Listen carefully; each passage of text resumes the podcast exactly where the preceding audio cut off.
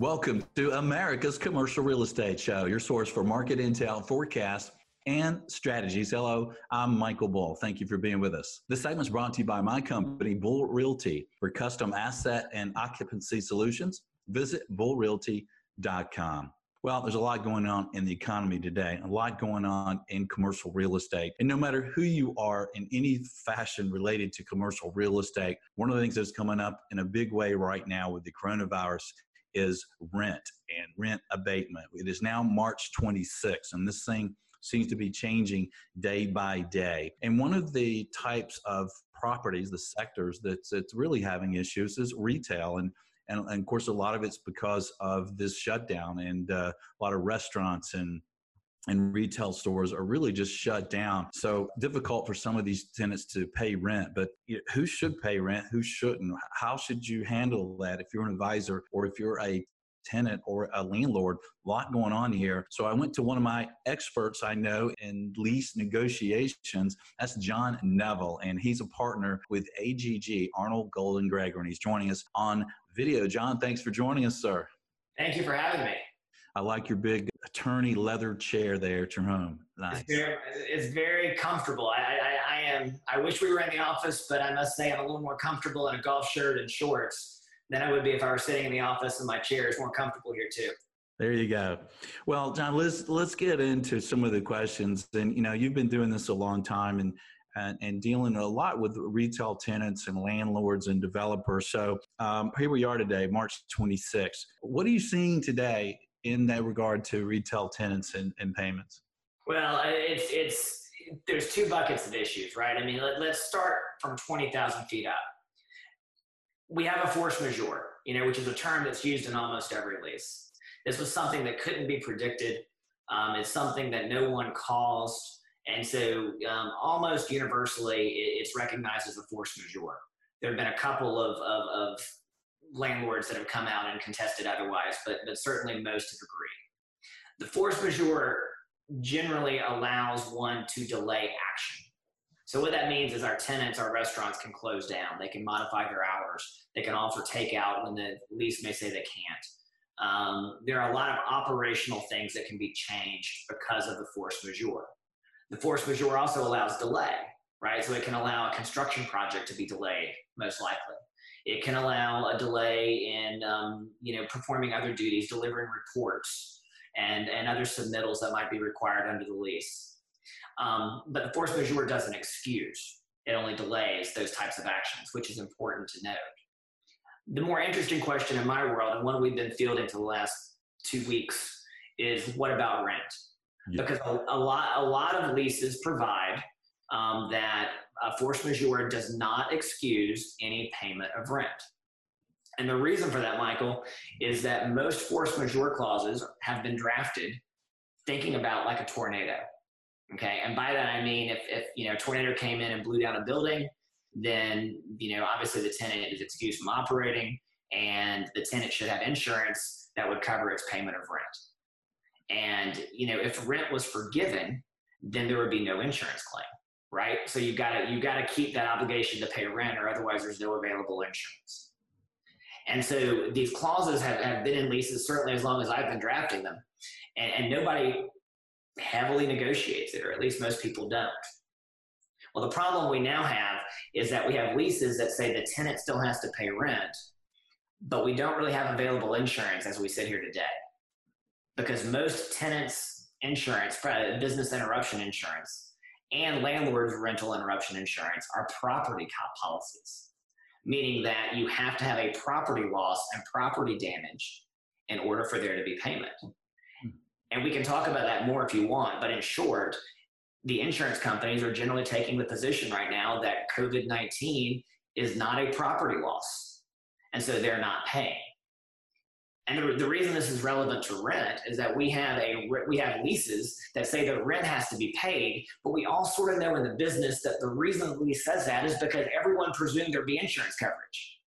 So if there's not insurance coverage, will that clause be enforced by a court?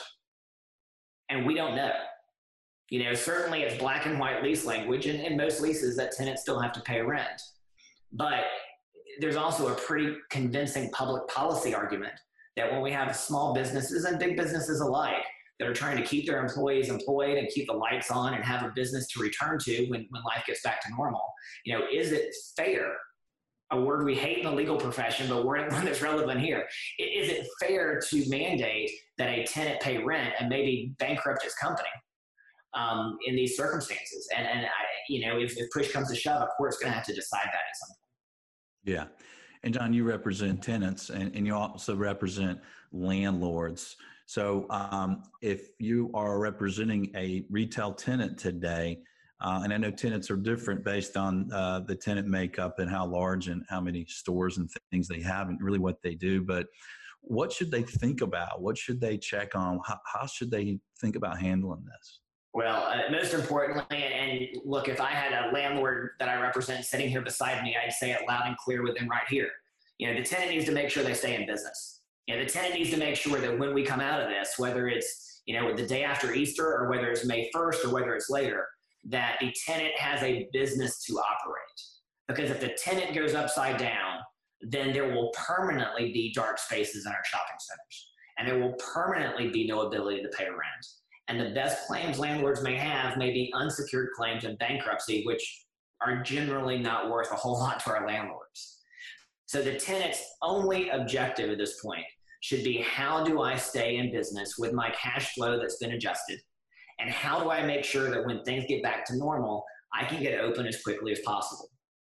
Um, again, I, I go back to something I mentioned a minute ago. Force majeure is not an excuse to get out of deals so if we have tenants that are looking to get out of deals that were bad anyway, this is not the time to do that. Um, this is the time to take a hard look at what each brand needs to do, what each franchisee needs to do, and everything in between to be able to open up once things get better.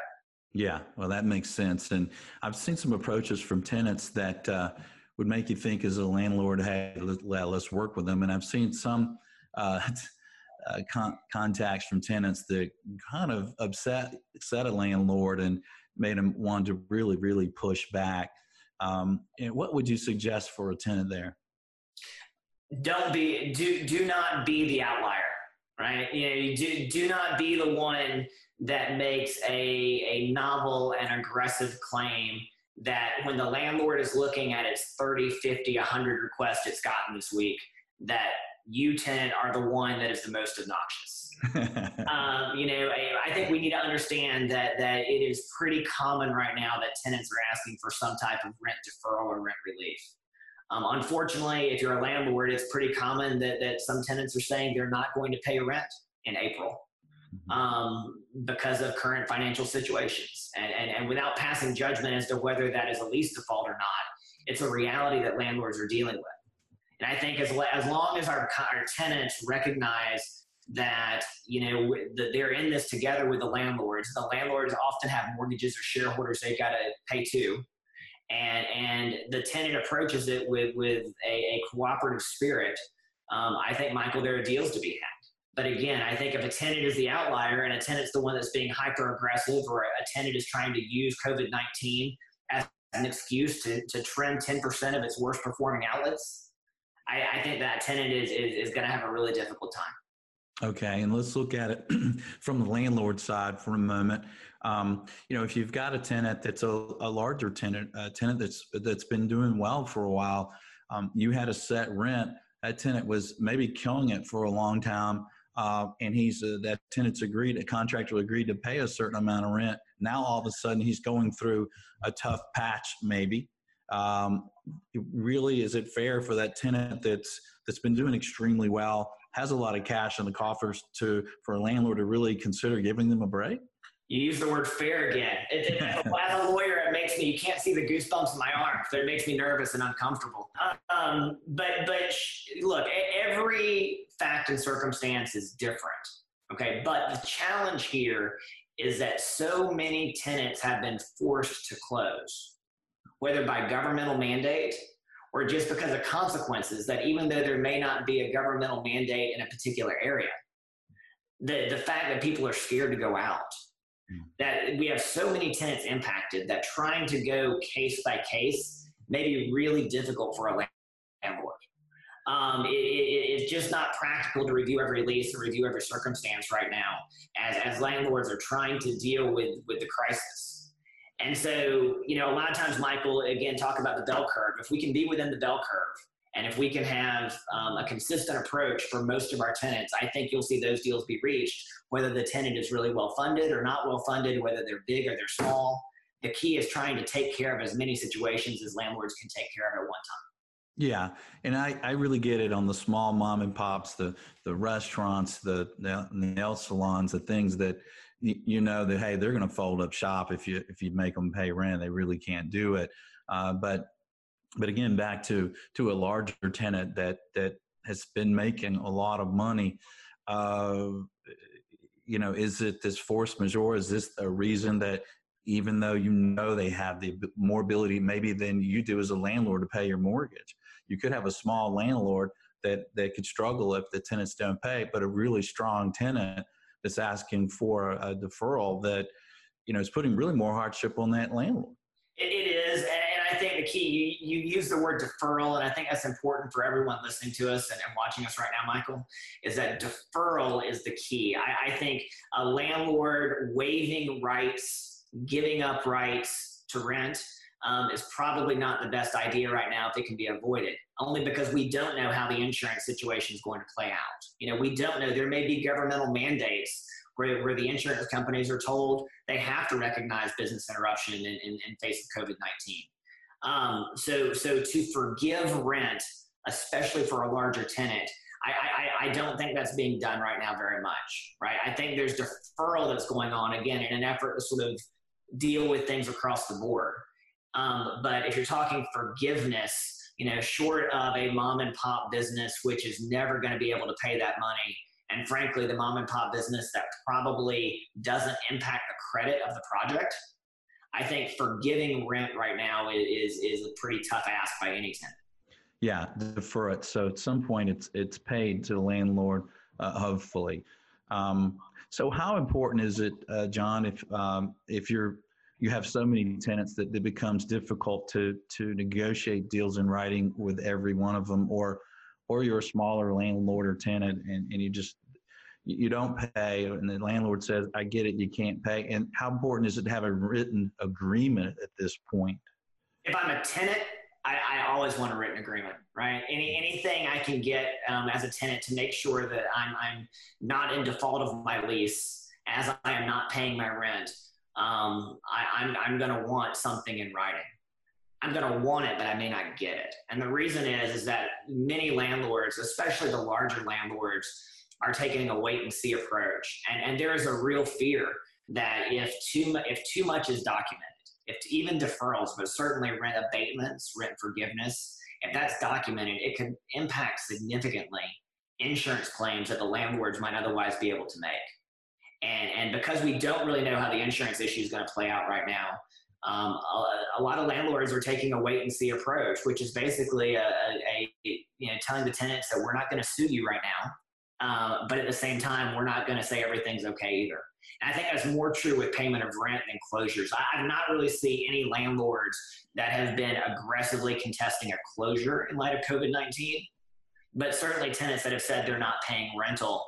You know, landlords have pushed back and said, um, you know, I don't like this. Um, I, I'm not going to kick you out this month, but this is to be continued. Okay. And you mentioned, uh, I guess there's an outside uh, potential for business interruption insurance uh, for the tenant. So maybe he, he, the tenant gets that and can, can pay the rent later. Also, there's a $2.2 trillion stimulus package that may pass, what, today or tomorrow. Um, and uh, and 350 billion for small business to really help them pay rent, right, and pay their employees. So if you are doing a verbal, email, or written agreement for deferral of rent for April with a tenant and you're a landlord, would it be important to have something in writing that, hey, if one of these two events comes up, that uh, that that you have to pay it immediately? And then you think about some of the tenants, John, that maybe they're small tenants, and you realize that they were working on such a tight margin um, that even just deferring the rent is probably something that's, that's not going to help them. uh, in the future they're not going to be able to pay it back anyway. And the tenant may, in that position, look at it and go, "Gee, I was barely making it anyway. If I'm going to pay it someday, I might as well shut down." Uh, so let's say it's a case where the rent is being abated. How important is it to maybe have something in the uh, uh lease amendment uh, for compensation to the landlord if the tenant gets some relief later? You know, you can you can put it in the agreement, and if the tenant will agree to it, that's great. You know, I have enforceability worries, right? I mean, how are we really going to prove when that money hits the tenant's account? How are we going to prove that, that the money's not already been allocated to maybe a lender of the tenant or to pay employees of the tenant? Um, I, I, think it's as a as a um, in, inducement maybe for the tenant to, to pay you quicker as a landlord. I think it's a fine provision to put in the agreement. I think it'd be impossible to enforce. I just I, I don't think there's there's no way that a landlord will be able to audit the books of its tenant to see when that money hits and demand it, then in turn gets paid you know back to the landlord. So you know again, it goes to the point, Michael, that tenants and landlords have got to be cooperative in this situation. They've got they've got to somewhat trust each other and, and, and try and avoid swinging for the fences and being too aggressive on either side of the ask. And I think if they do that, you know, hopefully we'll come out of this together okay. And John, do some of the um, landlords, if they're going to defer rent, or, or, certainly if they're going to forgive rent, um, do they need to think about um, violations of covenants in their uh, mortgages and their loans? Maybe. I mean, I think there, there's a, and, and I'm honestly not as on top of the lending piece of this. I mean, we have a, a, lending department as well. And, and, you know, just like you, I'm sure we're getting, you know, 50, 100 emails a day from not just our firm, but different firms that are, that are looking at these issues. Um, the general consensus is that lenders, you know, aren't going to massively default their borrowers for this short-term issue. But I mean, just like the lease strictly says that tenants must pay rent, even in light of COVID-19, you know, a lot of loan documents say that their borrowers must strictly pay their rent, notwithstanding, going to pay their mortgage, notwithstanding what's going on with the, the, the lack of rental flow. And there are consequences for that. We just got to see, you know, how, how this plays out and um, how benevolent the lenders are. Early indications are that they're going to be pretty benevolent for the short term. Yeah. And you mentioned if you're a tenant, you'd really like to have this um, the abatement or deferral and, in writing. Uh, what if you're looking at it from the landlord side? You mentioned that there might be some precautions uh, uh, on the landlord side of really wanting to, to do that for now. Yeah, I, again, the, the bigger the landlords, it seems that they're hesitant to put anything in writing right now because just the massive size of an insurance claim that might exist if you you know are a big REIT with, with hundreds of properties across the country. You know, if you mess with that insurance insurance claim because you're, you're documenting deferrals, that would be a really bad thing. Um, I, I do think that there are plenty of landlords that are documenting deals, and you know we're seeing deals documented, give or take, at 60 days right now. You know, I don't think anyone really knows how long is is going to be um, ongoing with our current situation. I mean, I, I know the president made an announcement a couple days ago, hoping the day after Easter. I think a lot of us think that's ambitious. I think there is increased talk right now of it being different depending on your geographic area. If you're in New York, it might be different than if you're in Boise, Idaho. But I think at the end of the day, 60 days from today, 60 days from the date of the amendment, covering April and May, seems to be the most consistent amount of time that most landlords are addressing and documenting right now. Okay, and most of those are deferrals. That is correct. And then you have a discussion: is is the deferral for base rent only? Is the discussion for your triple net expenses as well. Um, you know, you know what a tenant would ask for, and you know what a landlord would ask for, and it's just again where where the the meeting of the minds will be, and it's tied partially to how how you know that tenant is, is situated and whether they're tied to the credit of the center and how much they're paying. Yeah, and I guess how important that tenant is uh, to the to the landlord and their lender, right? Yeah, and I think at this point in time, it's important to say. I mean, on behalf of all of our landlord friends, you know, right now every tenant's important right? I mean, I, I, I think um, I, every tenant, even the, the, the smallest credit nail salon in a massive shopping center is an important tenant right now, just because of, of not just just co-tenancy reasons or things like that that would be legal, but I think from I mean every landlord wants people to come back to their property, right? And any tenant that is out of business somehow lessens the chance that people are coming back to their property quickly. So, yeah. um, you know, and most landlords, I think, are, are, are, are really recognizing that and it is a net positive the way people are working together. We just have a few outliers. And John, we're talking with John Neville with AGG about uh, kind of tenant and landlord issues today, uh, mainly around rent payments. Uh, and, and John, on deferrals uh, agreements for deferring maybe March or April and May rent, um, what are you seeing as typical uh, repayments uh, of that deferral? Is it being spread over um, certain amount of time after the deferral ends, a monthly prorated? How, how is how are you seeing things handled? I think the most down the fairway, the one I've seen the most is probably is deferred for 12 months um, or amortized over a 12 month period with that first payment being due, in this case would be June, right? If you were doing a, a, a deferral for April and May. Um, I've seen some landlords that want to make sure that it's not deferred beyond calendar year 2020 so that all the income would come in during the same calendar year, which would be, I guess, the fiscal year, probably more important. Um, I've seen some landlords agree that it can be deferred for a whole 12 months. You know, I had one landlord the other day um, that said that they were willing to defer the, the, whatever the deferral amount is 30, 60, 90 days, deferred until June 1 of 2021, just to make sure the tenant was back on its feet. So I think it's something that's subject to negotiation. Are they adding interest to that deferral? I've not seen any interest on any amendment done. Okay, interesting. And then if it's deferred for a year on that example, would that uh, was lump sum payment due then, or then it started to amortize? It was it, the lump sum would be due then. I see. Interesting. But you know, again, I think it's subject to, to negotiation. It's fluid. I mean, if again, if the objective is that we don't want tenants to be put out of business, then if that lump sum would put mom and pop franchisee out of business, then I'm sure that can be negotiated at that time too. Just you know, landlords need to be careful that tenants are not being opportunistic, right? And and and so in negotiating these deals, the objective is to survive COVID nineteen. The objective can't be to correct permanently um, a location or a business that was otherwise failing. And so every time the landlord's reviewing a proposal, you know, they have to keep that in mind. Yeah.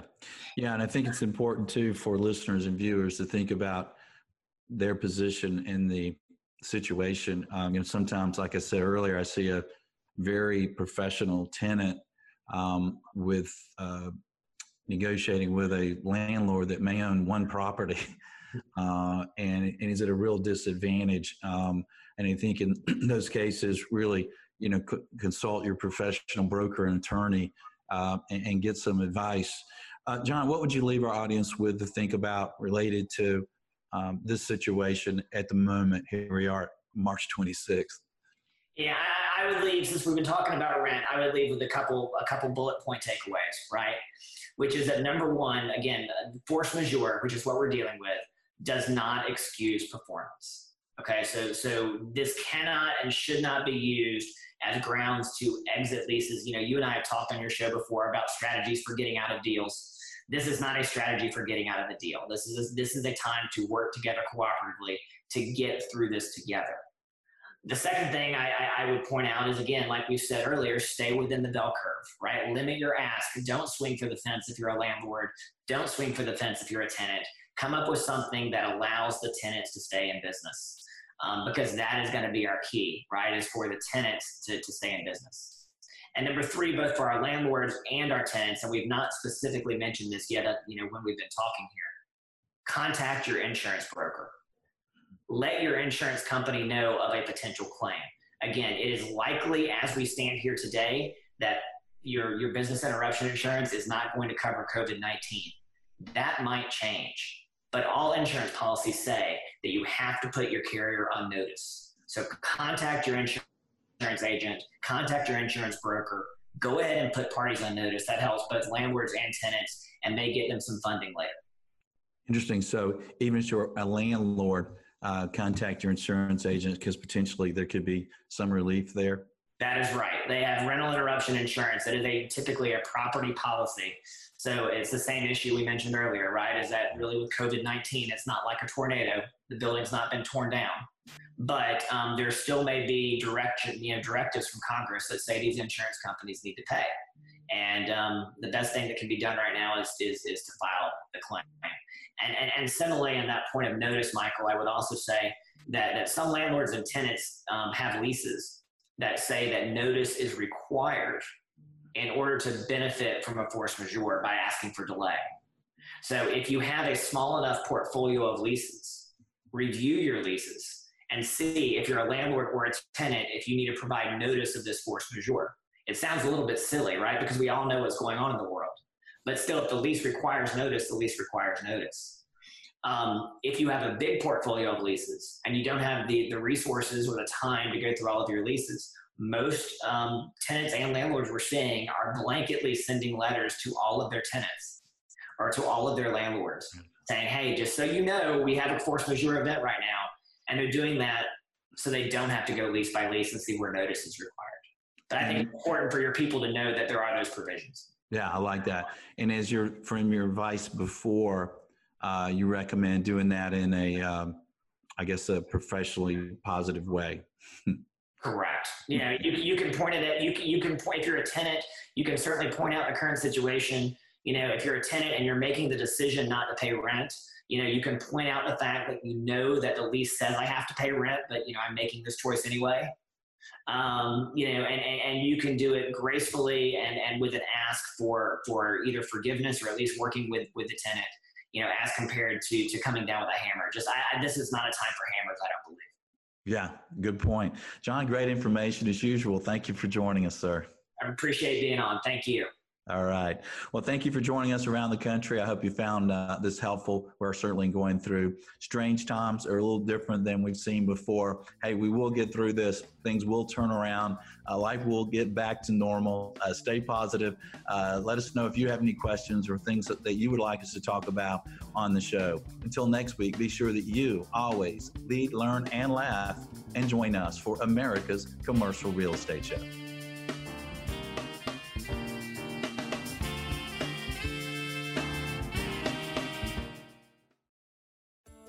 Have you seen the DNA of CRE?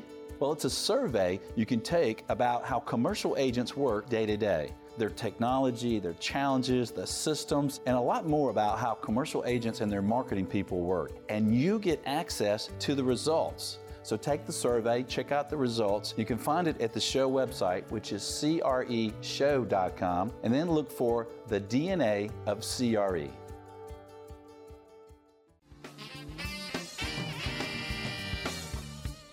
Appreciate the show?